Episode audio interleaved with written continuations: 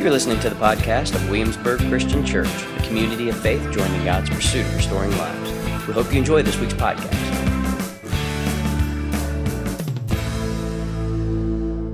When a first century Jew heard Psalm 145 read aloud, they would know that it spoke of Israel's kingdom one day reaching beyond its own borders.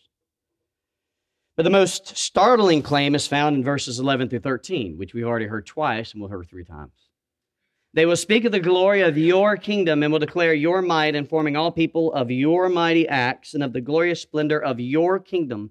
Your kingdom is an everlasting kingdom. Your rule is for all generations. The Lord is faithful in all his words and gracious in all his actions. See, the psalm becomes about something bigger than just Israel. This is about God as active and reigning king of an everlasting kingdom. And what else is significant about Psalm 145 is that it is written about God as king by a king. King David writes this psalm, and it shows us that this is how King David understands God's kingship.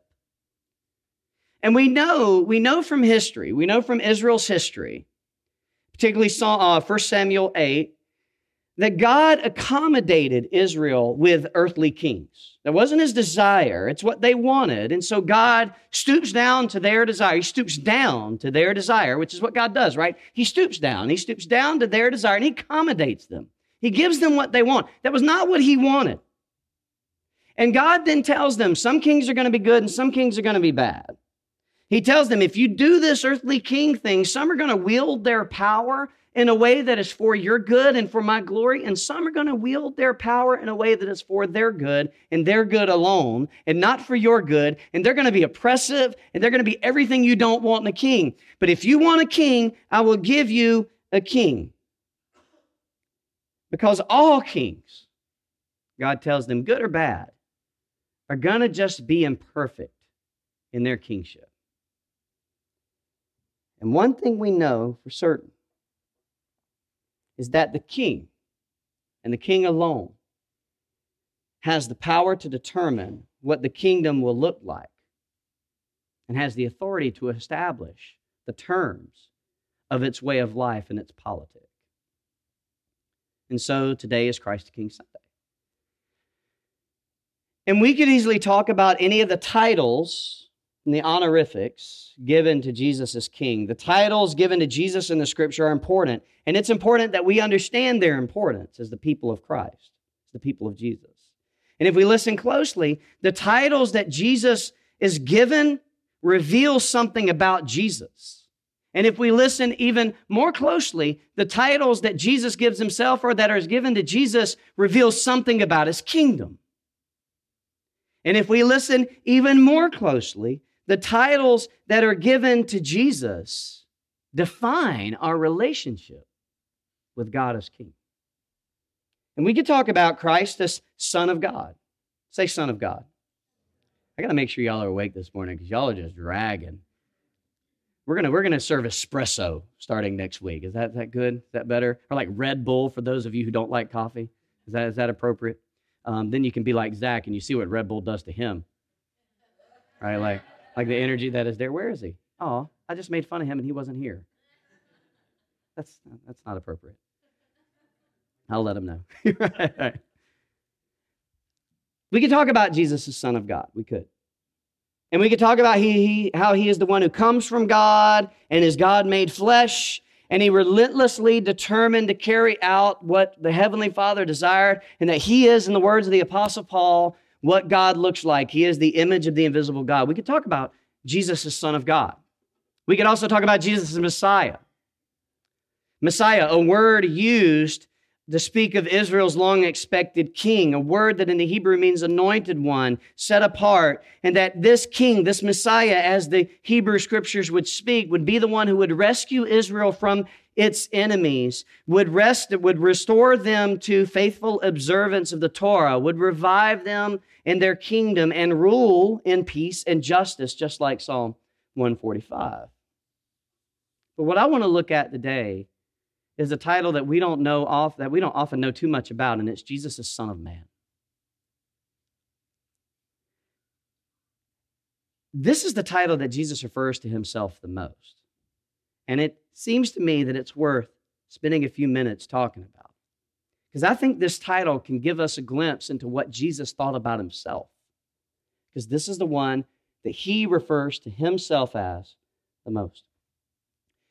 And to him, I think Son of Man is more than a generic reference to his humanity. I used to believe that when Jesus said he was the Son of Man, that that's just Jesus saying, I am the human one. And then when he was saying he was the Son of God, he was also saying, and I am the God made human one. And so I oversimplified what Son of Man meant in light of Son of God. And frankly, not only is that an oversimplification, I think it's just wrong. And I, I taught that for all these years because there was something I just didn't realize.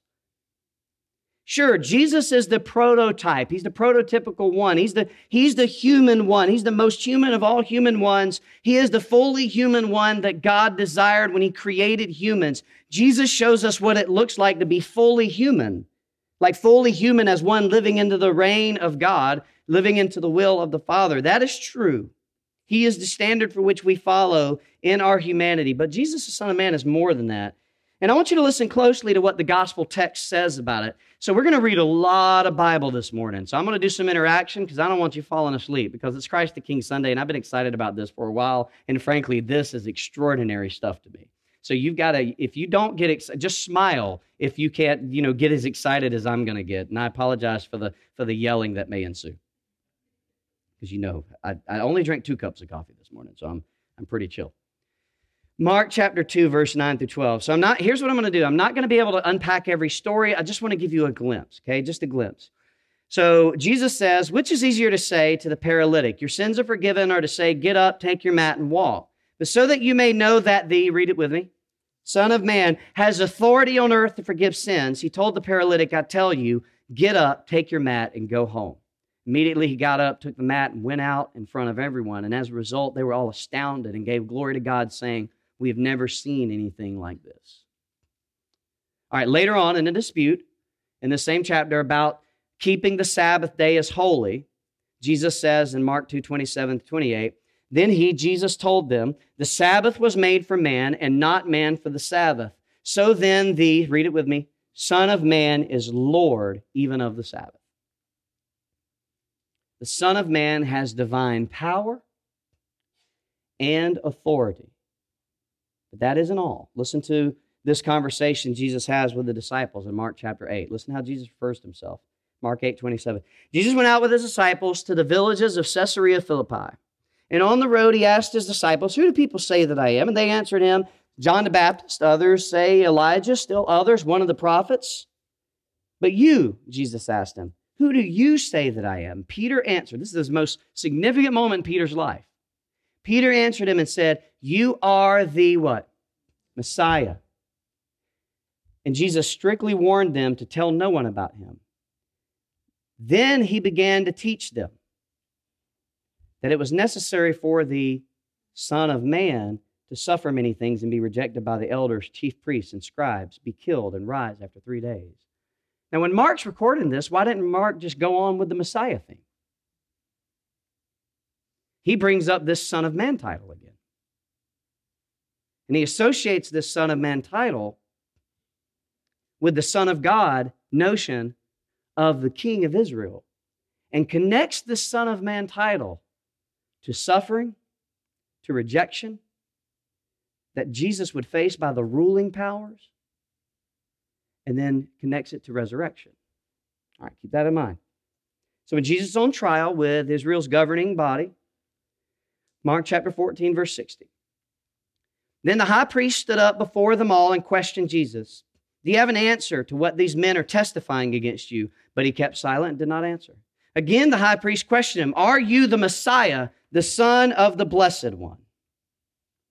I am, said Jesus. And you will see the Son of Man seated at the right hand of power and coming the clouds of heaven. What's up with this Son of Man reference again? Why shift titles, Jesus?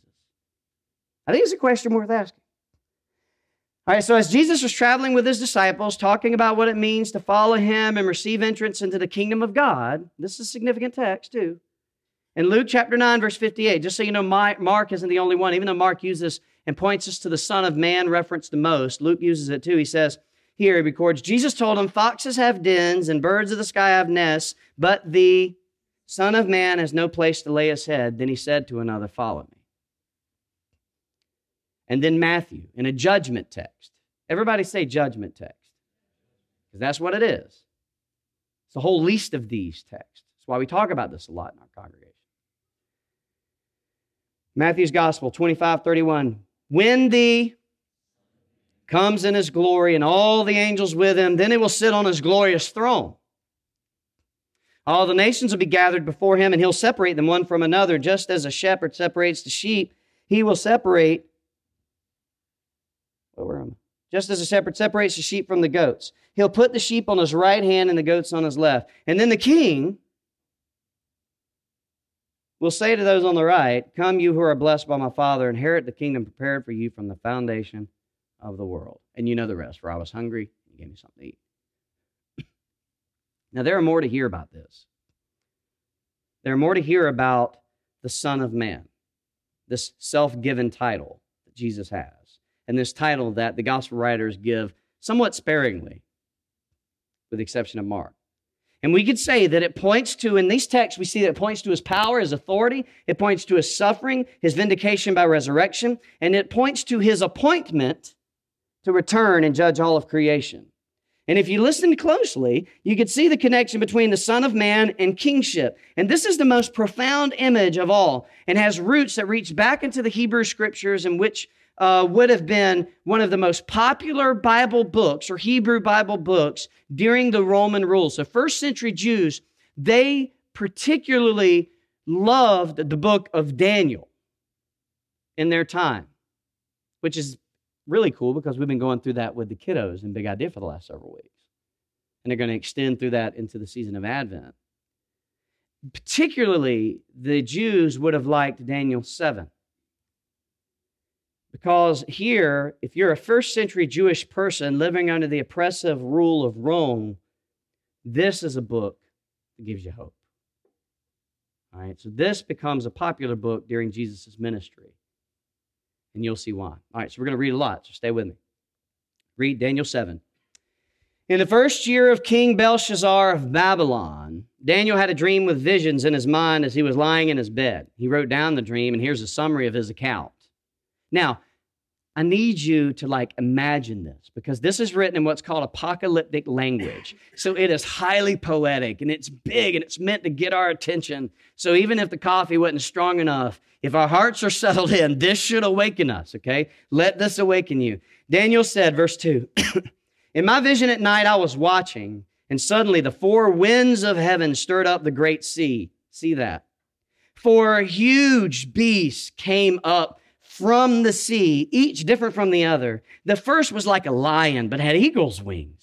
I continued watching until its wings were torn off. It was lifted up from the ground, set on its feet like a man, and given a human mind. Suddenly, another beast appeared, a second one that looked like a bear. It was raised up on one side with three ribs in its mouth between its teeth. It was told, Get up, gorge yourself on flesh. After this, while I was watching, suddenly another beast appeared, and it was like a leopard with four wings of a bird on its back. It had four heads, and it was given dominion. After this, while I was watching the night visions, suddenly a fourth beast appeared, frightening and dreadful and incredibly strong. Incredibly strong, with large iron teeth. It devoured and crushed, and it trampled with its feet whatever was left. It was different from all the beasts before it, and it had ten horns. And while I was considering the horns, suddenly another horn, a little one, come up from among them. And three of the first horns were uprooted before it. And suddenly, in this horn, there were eyes, like the eyes of a human, and a mouth that was speaking arrogantly. As I kept watching, thrones were set in place. And the Ancient of Days took his seat. His clothing was white like snow, and the hair of his head like whitest wool. His throne was flaming fire. Its wheels were blazing fire. A river of fire was flowing, coming out from his presence. Thousands upon thousands served him 10,000 times. 10,000 stood before him. The court was convened and the books were open. I watched then because of the sound of the arrogant words the horn was speaking. As I continued watching, the beast was killed and its body destroyed and given over to the burning fire. As for the rest of the beasts, their dominion was removed, but an extension of life was granted to them for a certain period of time. And I continued watching in the night visions, and suddenly one like a son of man was coming with the clouds of heaven.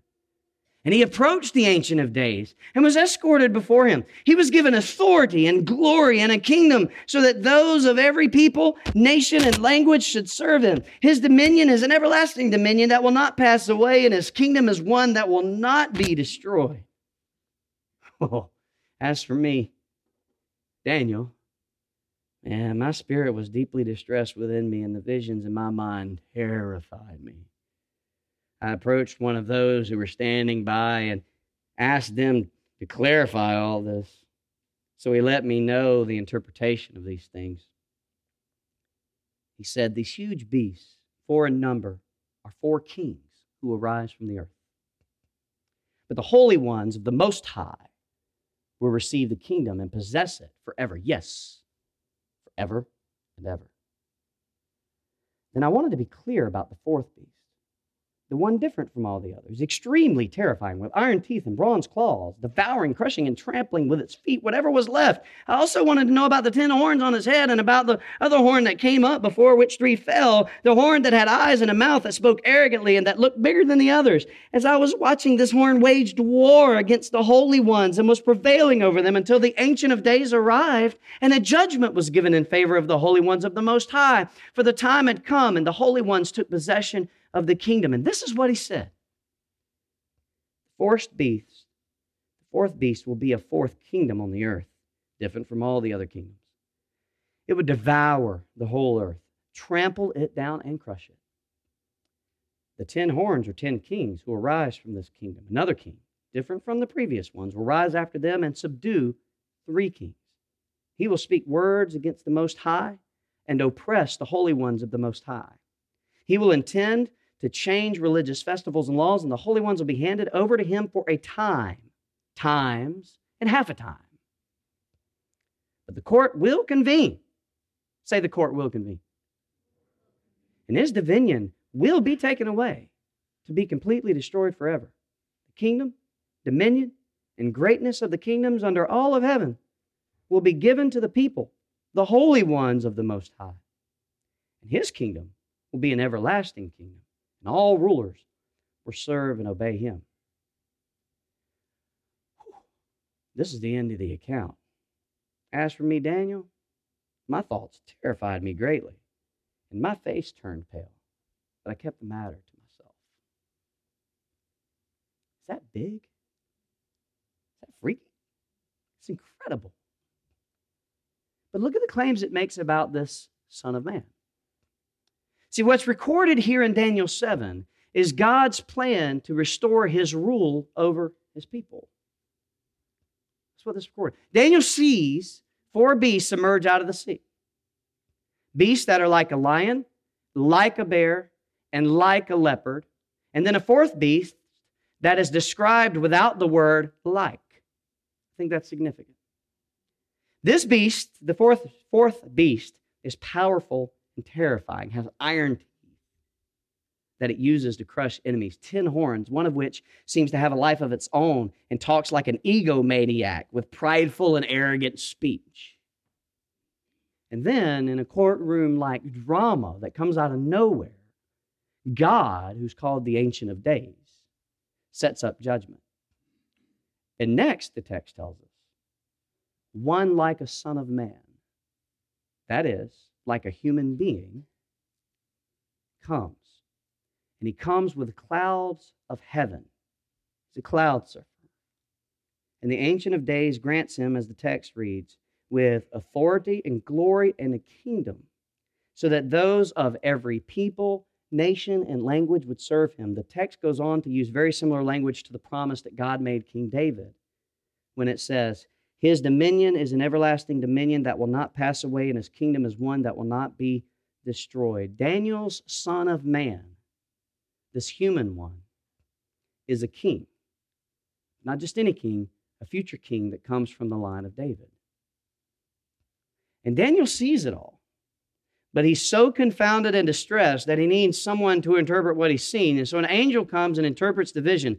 And the four huge beasts, he says, will arise from the earth. And looking back, we now see that these four huge beasts represent the four major empires of history Babylon, Medo Persian Empire, the Grecian Empire, Greece, and the fourth beast, can you guess? Rome. And by the time the vision is over, we hear that the one like the Son of Man will suffer but be exalted by God and appointed as ruler over all kingdoms. And not only that, and this is the thing. This is why this is an exciting Sunday. This is why, like, you shouldn't need espresso, right? Like, this is it. And this kingdom will be given to his people, to his holy ones. So his holy ones will be granted the possession of this kingdom and live in authority and victory under the victorious, vindicated, resurrected Son of Man, who is the appointed ruler and judge of the whole cosmos. And these holy ones, those who serve him, and that's the evidence, right? The evidence isn't, oh, I love praise music. The evidence of the ones who serve him will participate in his rule by sharing in his work and sharing in his benefits and sharing in his blessings. Dude, during the reign of Rome, it's understood by scholars that this text had grown in popularity and favor, and I don't think it's hard to see why.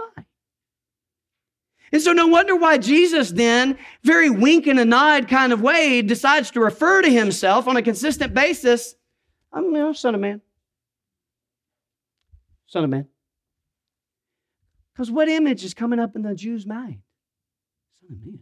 I've ever heard that before. Where have I heard Son of Man? Son of Man. To synagogues. You know, somebody grab the prophet. Somebody grab Daniel 7. Son of Man. Jesus, Son of Man. And so Jesus, with his disciples, explains this with things like I have authority and power. I can forgive sins. I can make people walk. Oh, but I'm coming back and judging it all. And he doesn't just say, I as king or Messiah or son of God. He says, when I, the son of man, you know, come, I don't know, on clouds, comes back. And they're thinking, son of man. See, when Jesus uses this title as a reference to himself, he has a story in mind. And he wants us to hear his Son of Man references with it playing in the background. We, what we discover, what we discover is that through King Jesus, God's reign results in a kingdom where all people, nations, and languages can be welcomed, known, and loved and will serve him in love forever. Jesus is the divine and human representative known as the Son of God, who is the appointed ruler of the world. And in self-giving love, Jesus, the Son of Man, submits his power and authority to the earthly powers and authorities to suffer and die. Yet because of his power and authority, and because God has appointed Jesus as Son of Man, he is the ruler of the world and will be vindicated by bodily resurrection. And then from this bodily resurrection, he will ascend to God's right hand and reign as the everlasting king of God's everlasting kingdom.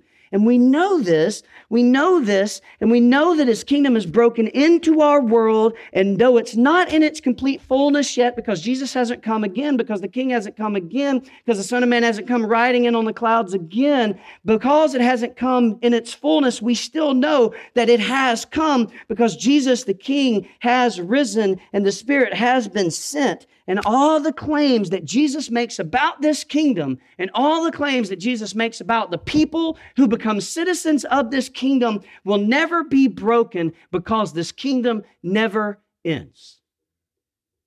That's all, just, just one amen. Like, like, like, I, like I can't, like you got to see this. And if that's not enough, then I want to turn you to John's revelation. And listen to what he writes. He writes this with the same apocalyptic imagery as Daniel. John the Revelator. And by the way, just nerd joke, nerd nerd point. It's called revelation, not revelations, right? Like it's revelation because it's one revelation. That's important though. Like, like the S matters. It'd be like saying, "Hey, Denny's." No, there's there's Danny. like like Kathy doesn't want two of them. Well, maybe you do, Kathy. Maybe maybe you do, right? Like like I, I wouldn't mind having a Danny because he can fix anything. So I think it's I think it's fantastic. But this is revelation, not revelations. All right. So listen to John's language. Revelation one verse twelve. So then I turned to see whose voice it was that spoke to me. When I turned, I saw seven golden lampstands. And among the lampstands was one like the Son of Man. Looked like a human, dressed in a robe and with a white golden sash wrapped around his chest. The hair of his head was white as wool, white as snow, and his eyes like a fiery flame. His feet were like fine bronze, as it is fired in a furnace, and his voice like the sound of cascading waters. And he had seven stars in his right hand. A sharp, double edged sword came from his mouth, and his face was shining like the sun at full strength. When I saw him, I fell at his feet like a dead man. And he laid his right hand on me. And he said, Don't be afraid. I am the first and the last and the living one. I was dead, but look, I am alive forever and ever. And I hold the keys of death and Hades.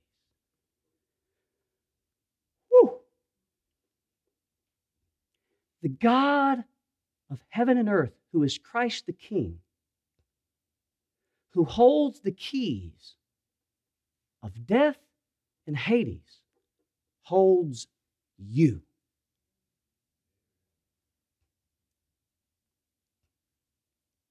Like it doesn't matter, right? Like no matter what the kings of earth say, no matter what the kings of earth do, Christ's still king. And there may be a time and another time. And whatever this means by the angel in Daniel 7, and a half time. I don't know what that means. Where there is oppression, where there is pain, where there is doubt, where there is fear, where there is hurt, but it doesn't change that the Son of Man, who is Christ the King, is yours. And the kingdom and all that God promises is yours.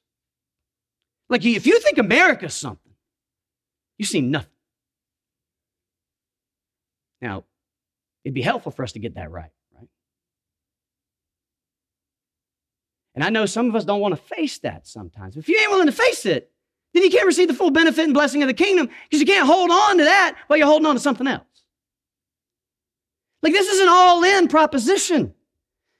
It's all in. That's why Jesus said in Luke, hey, foxes have dens and birds have nests, but the Son of Man has no place to lay his head. Follow me. Like this is this is being content in my exiled sort of state. This is being content and realizing that this this this place where I am a where this this so-called which the Bible never uses this notion of dual citizenship. The Bible never uses that language. There's no dual citizenship. There's citizenship in the kingdom of God and there's foreigners, sojourners, exiled people. Dual citizenship is language of evangelical Christianity in America trying to placate our, our allegiances and loyalties. In the Bible, in the scripture, in the word of God, there's no dual citizenship. There's just citizen of the kingdom of heaven and wandering and traveling and foreigner and sojourner and the rest of the thing. This world is not my home. I long for a heavenly city, Peter would say. And it's been given to you and me. And it's not because we're awesome. Like, like that God didn't look at Danny and be like, well, he can fix stuff. I'm give him the kingdom. Because if that were the case, I'd be up a Creek because I can't fix a thing. Right? Like he didn't look at us and say, oh, look at Tim. He's so great. No, he just said, look at my beloved. I love it. I'm going to do for them what they can't do for themselves because I want to give them this kingdom. I want to give them me. I want to give them me. And they can't have me because they think they're better things than me. So I'm going to give them me. And so Jesus then, Jesus as we hear him call himself the Son of Man, Jesus invites us to see God as coming to us. Say to us. That's the incarnation. So that God becomes like us. Say, like us. That's the divine and human representation. So that we will see that God is for us. Say, for us. We see that in the vindication through resurrection, crucifixion and resurrection. And so that God will become over us. Say, over us. This is his eternal coronation in his ascension. And then through Christ the King, God offers us a kingdom vocation. A kingdom vocation to live in his presence and participate in his work in the world by the Spirit who is God with us. Say, with us. God comes to us, becomes like us because he's for us to reign over us, and through Christ the King lives with us. You have God, man. Whatever you don't have, you have Christ the King.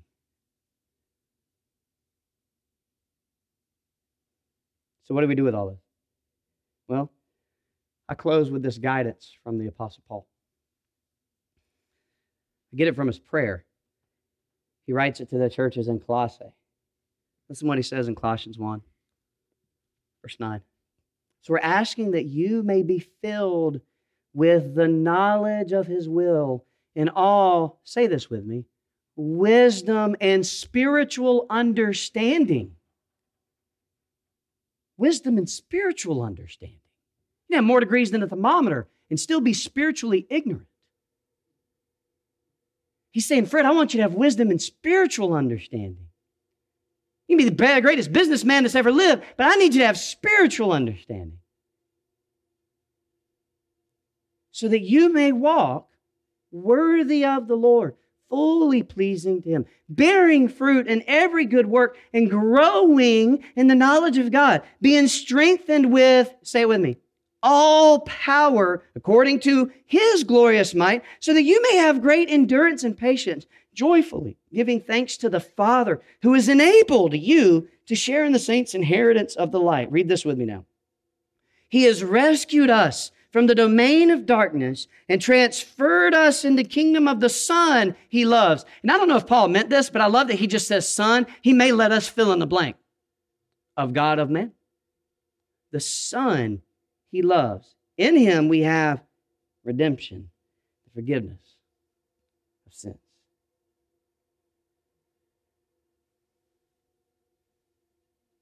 So, what do we do with all this? Here's it Here's the big idea. Come on up, John. Stay loyal to Christ the King. Stay loyal. Choose loyalty to Christ the King.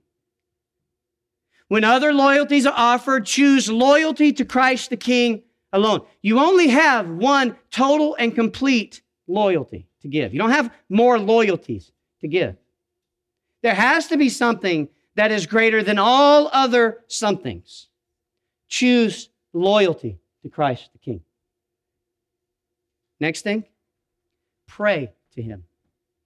Pray to Him that His concerns and His cares become your concerns and your cares. Pray to Him that what Jesus shows us God cares most about becomes what you care most about. Pray to Him to ask Him that. And then live like it. And ask God through Christ the King to strengthen you according to His glorious might to walk fully pleasing to Him, bearing fruit in every good work, to live the life of a royal child who has become a priest to the world for the good of all people, of all nations, of all languages, to bear witness to the kingdom of God that is broken in and that will come fully. We started with Psalm 145. We close with Psalm 146. Psalm 146. Hallelujah. My soul praise the Lord. I will praise the Lord all my life. I will sing to my God as long as I live. Do not trust in nobles, in Son of Man who cannot save. When his breath leaves him, he returns to the ground. On that day, his plans die. Happy is the one whose help is the God of Jacob, whose hope is in the Lord his God, the maker of heaven and earth, the sea and everything in them. He remains faithful forever, executing justice for the exploited and giving food to the hungry. The Lord frees prisoners. The Lord opens the eyes of the blind. The Lord raises up those who are oppressed. The Lord loves the righteous. The Lord protects resident aliens and helps the fatherless and the widow, but he frustrates the ways of the wicked. The Lord reigns forever. Zion, your God reigns for all generations. Hallelujah.